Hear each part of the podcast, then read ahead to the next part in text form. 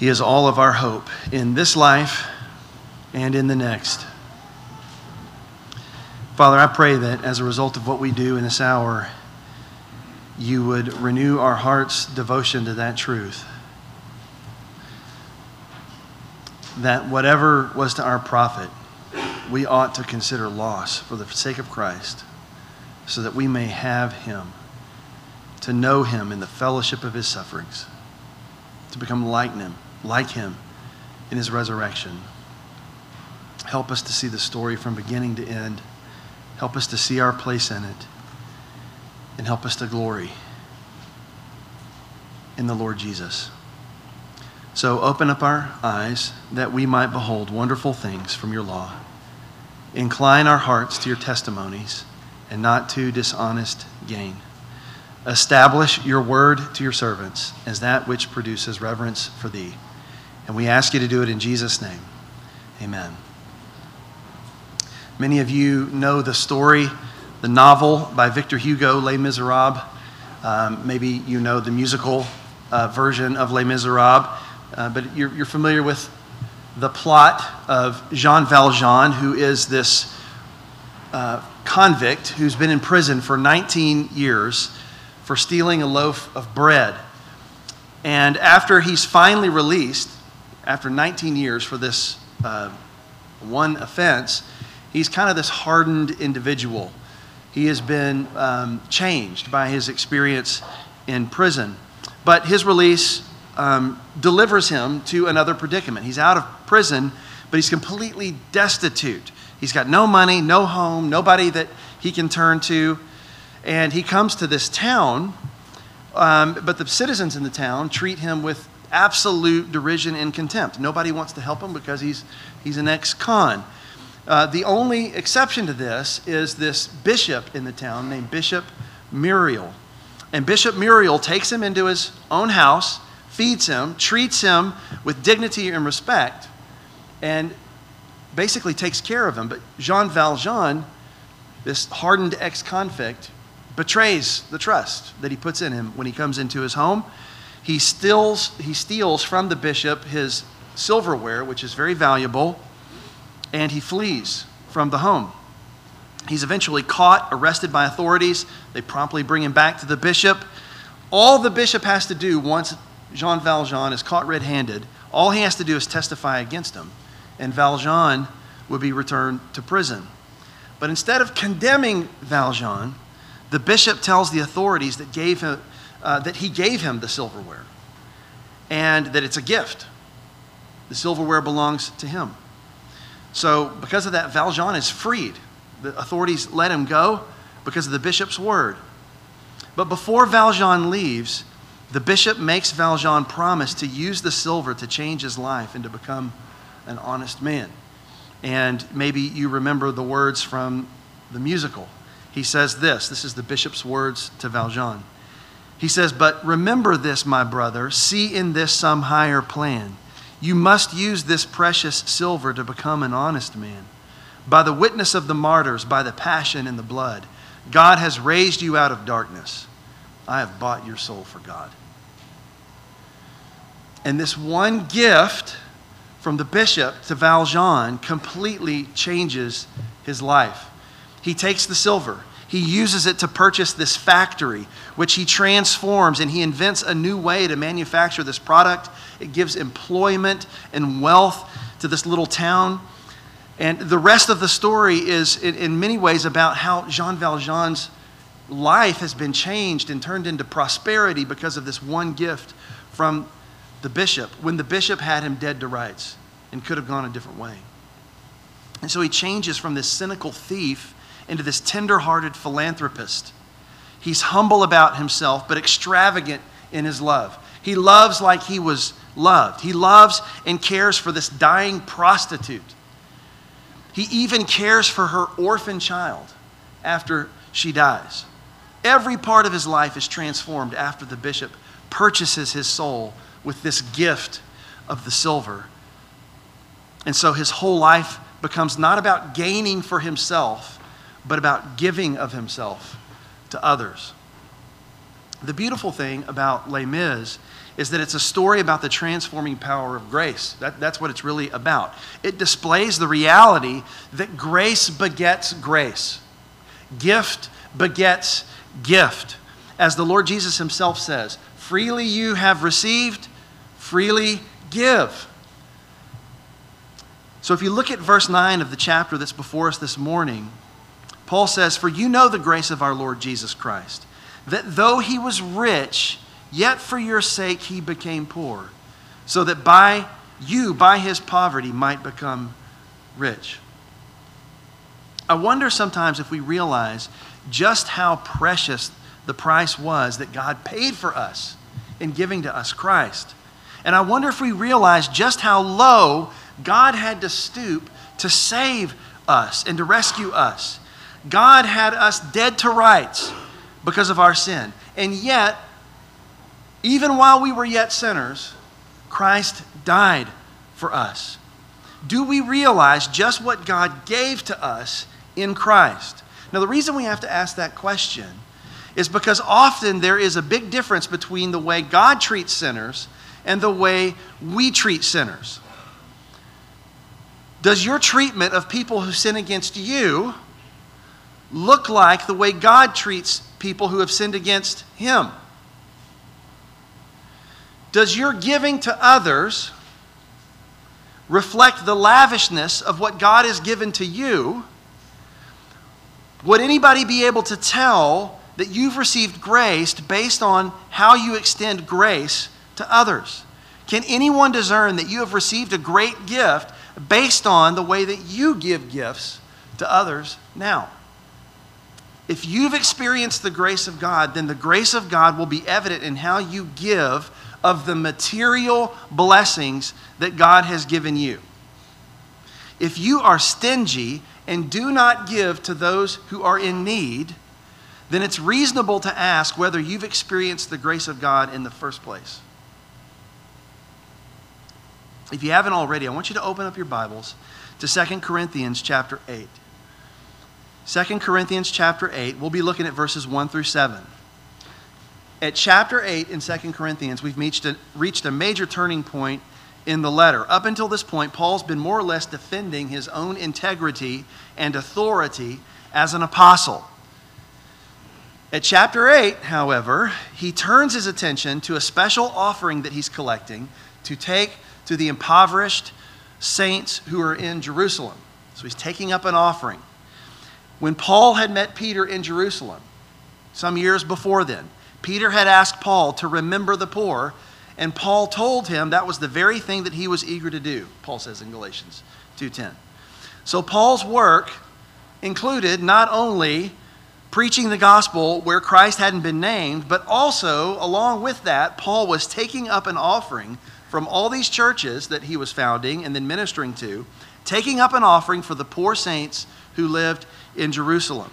He'd already told them in 1 Corinthians you remember this at the end of 1 Corinthians in chapter 16? He told them that they should be setting aside money for this offering. 1 Corinthians 16 1. Now, concerning the collection for the saints, as I directed the churches of Galatia, so do, so do you also on the first day of every week. Let each one of you put aside and save as he may prosper, that no collections may be made when I come.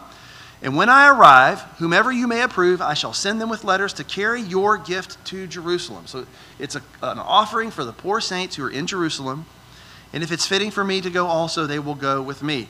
Same thing at the end of Romans chapter 15. Paul says, At present, however, I'm going to Jerusalem, bringing aid to the saints. For Macedonia and Achaia have been pleased to make some contribution for the poor among the saints at Jerusalem. So it's really clear what's going on during Paul's missionary travels at this point, especially during his third missionary journey, if you're looking at the book of Acts. He's taking up an offering. And he's intending to go to Jerusalem to take this offering to the poor saints in Jerusalem. And so he's, it, it, it's basically a gift. It's a gift that he's taking to the saints in Jerusalem from the churches.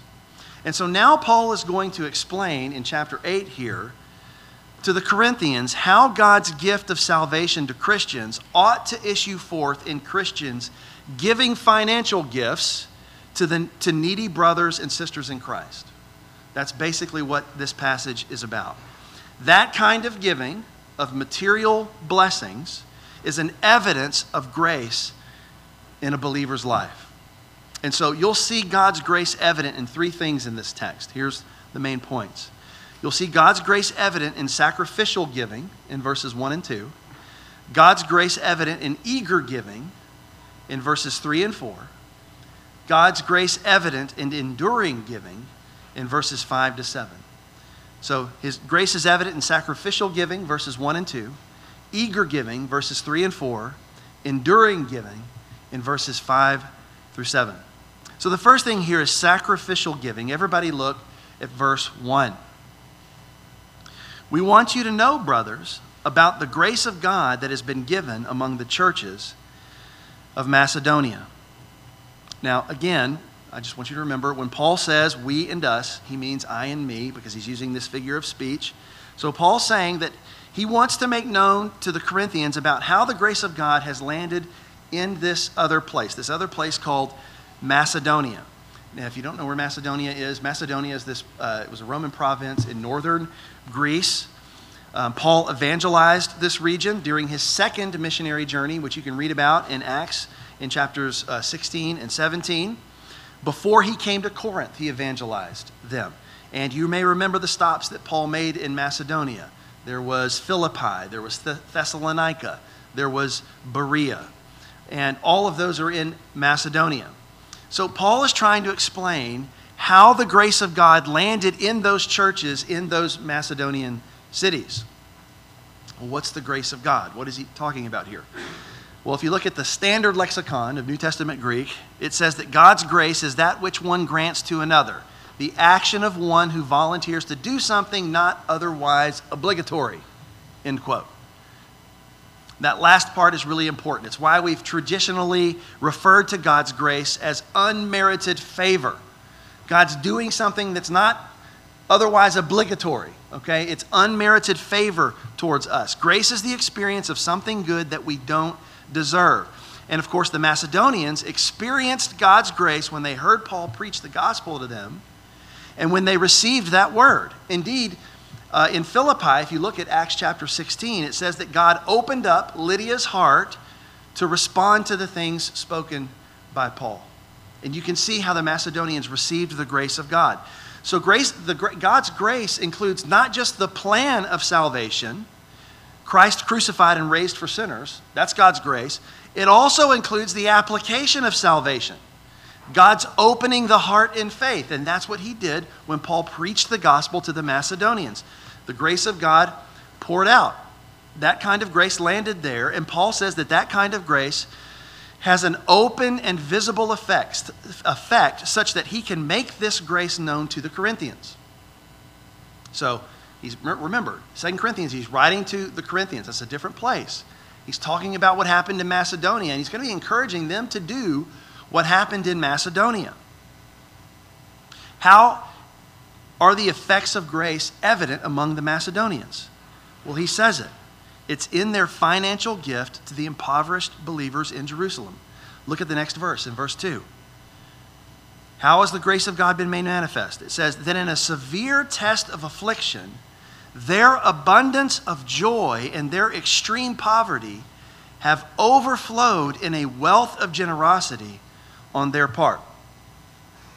Now, notice that when the Macedonians decided to make their contribution, it happened while they were in a severe test of affliction. The Macedonians gave while they were suffering. Paul doesn't specify what the affliction was in particular, but we know from the book of Acts that the churches in Philippi and Thessalonica and Berea, the churches of Macedonia, were birthed in the context of persecution. We know that was a part of what was going on at the church. In, in fact, if you remember, in, uh, when Paul went to Philippi, he exorcised this demon from a Philippian slave girl. And as a result of this, a mob rose up against Paul and Silas, and the chief magistrates arrested Paul and Silas, tore their clothes off of them, beat them with rods, and then threw them into prison. That's Philippi. Then he goes to Thessalonica. After a number of God fearing Gentiles begin to believe in Christ at Paul's preaching in Thessalonica, the Jews there stirred up a mob against Paul, from which Paul and Silas barely escape. But the mob does drag this other guy, Jason, out and some other believers before the city authorities and falsely accuse them of breaking the law. So you've got this new church born in Thessalonica, born in the midst of persecution. Next, Paul goes to Berea, where the gospel is well received by the Jews in the synagogue until guess what? The Jews from Thessalonica who were mad at him there chased him to Berea and stirred up the crowds against him in Berea, and then he has to leave there. So it's no surprise that Paul's talking about them um, giving in the midst of affliction. He saw it with his own eyes when he was there. It's no surprise when Paul wrote this in, in 1 Thessalonians. He said, You also became imitators of us and of the Lord, having received the word in much tribulation, with the joy of the Holy Spirit. You've received, this is 1 Thessalonians 1 6 to 7. You received the word in much tribu- tribulation with the joy of the Holy Spirit, so that you became an example to all the believers in Macedonia and Achaia. And so here's the, here's the irony. Not only did they receive the gospel in the midst of persecution, they also received the gospel while having joy. Joy in the midst of the persecution, in the midst of the tribulation. Look again at verse 2. In a severe test of affliction, their abundance of joy and their extreme poverty have overflowed in a wealth of generosity on their part. So, so don't let this, this point be lost on you. You're not going to understand how the Macedonians were able to be so generous if you don't get this. In the middle of their persecution and affliction, Paul says something that's really, it's just gobstopping. He says that they had joy. And not only joy, but an abundance of joy. You remember in, in Philippi, when Paul and Silas They'd been you know, stripped naked, they'd been beaten, they were thrown into jail. Do you remember what happened next in the jail? About midnight, Paul and Silas were praying, singing hymns to God. They've been beaten, they've been stripped, they're in jail, and they're singing. They're singing hymns to God, and the prisoners were listening to them. And suddenly there was a great earthquake, so that the foundations of the prison were shaken. And immediately all the doors were opened and everybody's bonds were unfastened. So in their affliction, they're singing to God. The other prisoners hear them. The jailer hears them. The jailer turns to them and says, Sirs, what must I do to be saved? And God saves the jailer right there. And he saves his whole household right there. And it says that that jailer rejoiced along with his entire household that he believed in God. Persecution, what's happening in, in the midst of the persecution? Rejoicing, singing. And then what happens as a, as a result of the rejoicing? More rejoicing, spreading to this jailer. He's converted to Jesus. Y'all ever hear that Steven Curtis Chapman song? What kind of joy is this? Do you know that song? It's about this event. What kind of joy is this? Counts it a blessing to suffer. What kind of joy is this that gives the prisoner his song? What kind of joy could stare death in the face? See it as sweet victory. This is the joy of a soul that's forgiven and free. We are the people, if we're Christians, I'm not changing my day job here, y'all. I wanted to sing it, right? We are Christians. One of the things about being, if there's anything that marks out being a Christian from the rest of the world, it's our ability to rejoice in the midst of suffering. We have funerals and we sing, right? Paul's in prison, he sings. Paul writes about the Macedonians. He says, in the midst of their persecution, they had an abundance of joy combining with their poverty, overflowing into a gift. But if there's anything that distinguishes us from the rest of the world, it's our ability to rejoice in the midst of suffering. It's one of the chief marks of grace in your life. If you're a born again follower of Jesus, grace makes you able to be happy in God when there is nothing else to be happy in. Anybody can be happy when everything is going well. When the bank account is full and when your health is good, when the kids are all fine, when there's ease and prosperity, any unregenerate pagan can be happy in the midst of that. There's nothing miraculous about being happy when everything's fine. Only the Christian, miraculously enabled and filled by the Holy Spirit, can be sustained in joy when all of that goes away. You know the words of the hymn. When all around my soul gives way, he is all my hope and stay which means that the fight of your life and the fight of my life, God help me, is a fight for joy. Joy in God. That we don't put our hope on the uncertainty of riches or on our health on, or on you know, peaceful conditions in our society. We put all of our happiness eggs in one basket. If we would be happy, we would be happy in God and all of his promises and goodness to us, that's where our happiness is. George Mueller said it this way He says, The first great and primary business to which I ought to attend every day is to have my soul happy in the Lord. Further, he says, according to my judgment, the most important point to be attended to is this above all things, see to it that your souls are happy in the Lord. Other things may press upon you. The Lord's work may, may even have urgent claims upon your attention. But I deliberately repeat, it is of supreme and paramount importance that you should seek above all things to have your souls truly happy in God Himself. Day by day, seek to make this the most important business of your life. This has been my firm and settled condition for the last five and 30 years.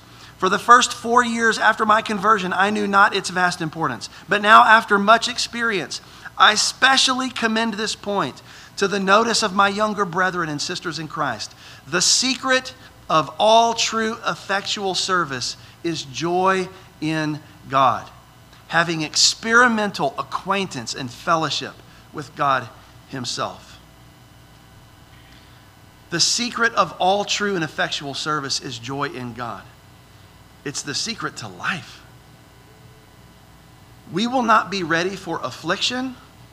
We will not be ready for any kind of usefulness. We will not be ready for any kind of sacrificial giving unless we find our deepest joy in God, such that all our happiness and our sense of well being are bound up in Him and in His purposes for us.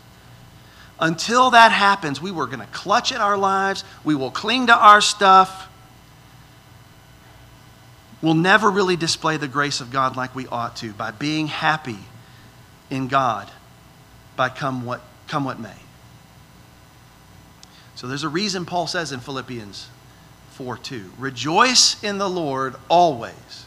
Again, I will say, rejoice. He doesn't just say, you know, be happy, you know, about whatever, just sort of be, you know, bubbly. He says, rejoice in the Lord. It's the rejoicing that's rooted in God and what God has done for us. That is the business of our lives to make ourselves happy in God. It's everything. And it's why Paul wants the Corinthians to see how the grace of God landed in Macedonia. It landed in the midst of persecution, and yet the Macedonian brothers and sisters were so joyful in God that they didn't clutch their meager possessions because they had poverty. They were poor. And yet their joy in God combined with their deep poverty and overflowed, he says in verse 2, in a wealth of generosity for the poor saints in Jerusalem. So, yes, they gave sacrificially. No, they did not give joylessly. They gave with their hearts filled with joy. Take our stuff. Yes, take it. Do you remember what the writer of Hebrews says to the suffering Christians in Hebrews chapter 10? verse 32. But remember the former days when, after being enlightened, you endured a great conflict of sufferings, partly by being made a public spectacle through the reproaches and tribulations, and partly by becoming sharers with those who were so treated. You were mistreated for the gospel, but also you associated with people who were being mistreated for the gospel, and you got persecuted for that. What happened? For you showed sympathy to the prisoners and accepted joyfully the seizure of your property, knowing that you have for yourselves a better possession and, a, and an abiding one. These people risked their own property and security to visit and to care for their brothers and sisters in prison. It's a prison back then, it's not like prison now, where they give you three squares and a TV and a bed. They didn't have all that. You put you in prison, somebody's got to come feed you. Usually somebody from the outside. They don't feed you, guess what? You're up a creek. So these Christians are in prison for the gospel. These other Christians who haven't been put in prison yet, they show up to care for their brothers and sisters in prison. Why? Because there's a need. And so it's risky. And now their necks are on the line because they gave. And it says that they joyfully endured the plundering of their own property. How were they able to do that? Because they knew they had a better possession and an abiding one in God. They had all of their hope and joy in God. So that when all their stuff and security got taken away, they were okay. They were more than okay. They were joyful because they had God. That's why our main business has to be to be joyful in God. We're never going to be generous. We'll never sacrifice. We'll never be useful to God and to his kingdom until we're happy in him. So, Paul's saying God's grace is evident among the Macedonians because of their joyful release of their stuff when it was really costly to them. So, it was evident in sacrificial giving. But his grace is also evident, second thing, in eager giving. And my, my next points are shorter for those of you who are looking at the time. um, but God's grace is also evident in eager giving. Everybody look at verse 3. It says, For they gave according to their means, as I can testify, and beyond their means, of their own accord. What's the evidence that their giving was eager? They didn't give a pittance. They weren't trying to calculate the respectable minimum. They gave above and beyond what their means would have suggested they could give. They had experienced abundant grace from God, and that overflowed into an abundant gift to the needy people of God. That doesn't mean that they necessarily gave a lot. It does mean that they gave a lot for them, given what their means were. You remember the widow's mite in, in Mark chapter 12. All, you got all these fancy people marching up to the temple treasury, putting their money in. Look at my gift, right? And then this poor widow comes forward and she puts in something like the equivalent of a, of a penny. And Jesus says, Truly I say to you, this poor widow has put in more than all those who are contributing to the offering box. For they all contributed out of their abundance, but she, out of her poverty, has put in everything she had, all she had to live on. So, in dollars and cents, she gave less, but in kingdom currency, she gave more. It's not how much you give, it's how much of it's how much you give of what you have. Anybody on that basis can give sacrificially, even the poorest among us. So we know the Macedonians' giving was eager because they gave so much out of their poverty, but we also know that it was eager because Paul says that they, they gave, quote, of their own accord, which means they didn't have to be prodded to care for their poor brothers and sisters. All that was required was the knowledge of the need. Once they knew their brothers and sisters needed them, the motivation to, came, to, to help them came from within, not from some you know, coercion from, from without. Look at the next verse. Look what it says. Verse 4 is unbelievable. It says, They were begging us earnestly for the favor of taking part in the relief of the saints. Not only they want to give, they, didn't have to be prodded to give, they're begging. Let us, let us be a part of this. You're poor, you don't have anything. Oh, we want to be a part of it, please. And they gave till it hurt. You know, neither my dad nor my, uh, my mother come from wealthy families. Uh, by the time my, my dad's mother died, she, she didn't have much. She was a widow. She'd been a widow since, since my dad was a teenager. His, his father died when he was in, in high school. So she didn't have much, but she did have a house a house that could have been sold and the money divided between her heirs, my dad and his sister. But uh, um, the, situation didn't lend itself to that. My, my dad's sister was a single mom of three, and she didn't have many resources herself, and so she lived in that house. And she stayed there for many years, and dad just let her stay there that he jointly owned for free until one day he just gave up his stake in the house. And he just gave it all to his sister. The only inheritance that he had. Why? Because, number one, it's just who he is. Number two, he just loved his sister. He saw the need, he met the need, no questions asked. He never looked back on that. He was, he was happy to do it. How many of us are eager to give to a family member that sacrificially? How many of us are eager to give to a member of our church family that sacrificially? And yet, here are the Macedonians doing exactly that. And Paul is saying that their generosity is a true manifestation of the grace of God among them. He's telling the Corinthians and us that we have to follow suit. We ought to be looking for opportunities, asking to be included, and helping out needy brothers and sisters in Christ.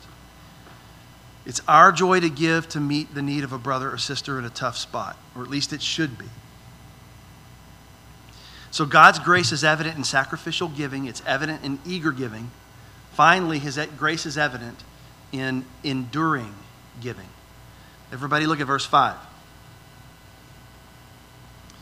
And this, referring back to the eager giving, and this, not as we expected, but they gave themselves first to the Lord and then by the will of God to us.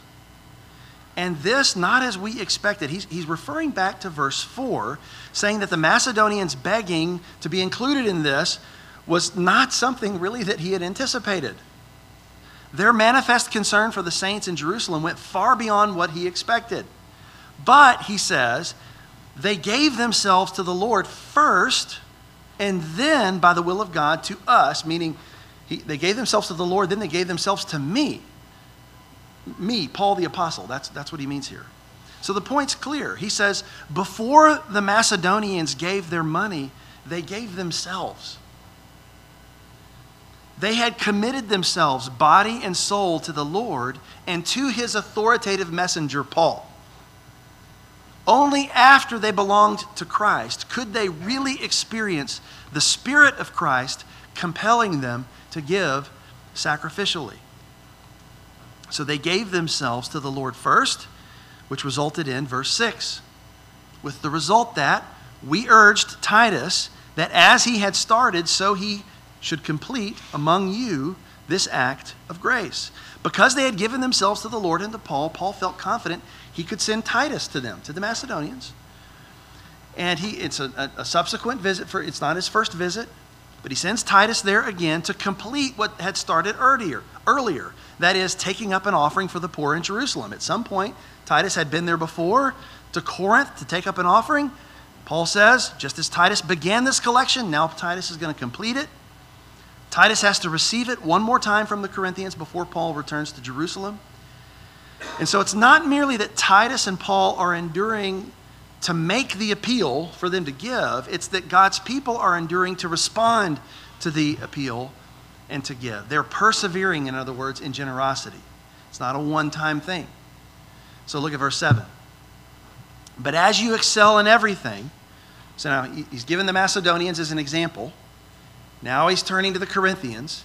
He's saying, Them as your example of what the grace of God does in someone. Now you, as you excel in everything, in faith, in speech, in knowledge, and in all earnestness, And in our love for you, see to it that you excel in this act of grace also. This is a great word for the, for the Corinthians because you know, we studied 1 Corinthians in here. What were the Corinthians know, known for? They're excelling in faith and speech and in knowledge.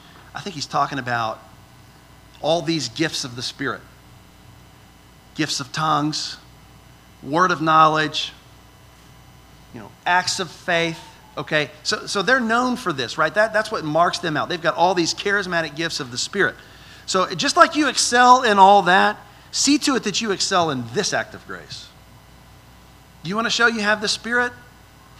Fine. You've got these manifestations. Show me some Macedonian type giving. That'll show that you have the Spirit. You know, one of my favorite characters in Charles Dickens's novel, Great Expectations, is a man named Joe Gargery.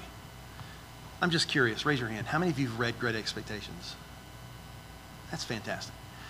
Um, I had the pleasure of listening to it recently, and I just, for the first time, and, and, I, and I loved it. But Joe Gargery is, is, probably my favorite guy in the, in the novel. Through a series of events, this really humble blacksmith named Joe Gargery found himself the guardian and sur- surrogate father to an orphaned boy named Pip. Joe loves Pip. He makes every provision for Pip. He cares for him as, as a young boy. Um, he's going to provide a living for him to be a blacksmith. He apprentices him. But Pip gets this opportunity to advance his social standing when he becomes older, and he has an opportunity to become a gentleman. And, as, and so Pip forsakes Joe and all that Joe had provided for him. He snubs Joe and basically just cuts Joe out of his life. After all, why would a gentleman be hanging out with like a, a blacksmith who's rude and doesn't even know how to eat right at the table? So Pip's association to the best friend that he ever had, to the one who was like a father to him, it just became an embarrassment to him and he just cuts him off. But Joe never stops loving Pip. Many, many, many years later, after the prodigal Pip had run his course and found himself penniless and in deep debt, dying in his bed in London, when all of his good time friends had gone, who shows up to care for Pip? Joe Gargery. Joe never stopped loving Pip. He was never angry with Pip. He never begrudged Pip for the way that he treated him. He, he thought this was a great expectation for Pip. He wanted him to, to be a gentleman, a fine gentleman. He didn't want to be a, a burden to him. He loved him. He never took it to heart that he snubbed him. But here's Joe showing up at the end. Pip's got nothing, but he's got Joe. And he nurses Pip back to health. And then, in a twist that nobody could have seen, Joe pays all of Pip's debts. He, he, Pip could never have done this. Joe pays all of his financial debts. And it's this really sweet reunion as Pip begins to come out of his sickness and to realize what has come on, and he's reconciled to Joe. Joe's all grace and love, no bitter bone in his body, all forgiveness, forgiveness, and goodness to Pip. And Pip says this. He says, I'm just going to read to you a piece from the book. It's great. He says, Joe withdrew to the window, stood with his back towards me, wiping his eyes.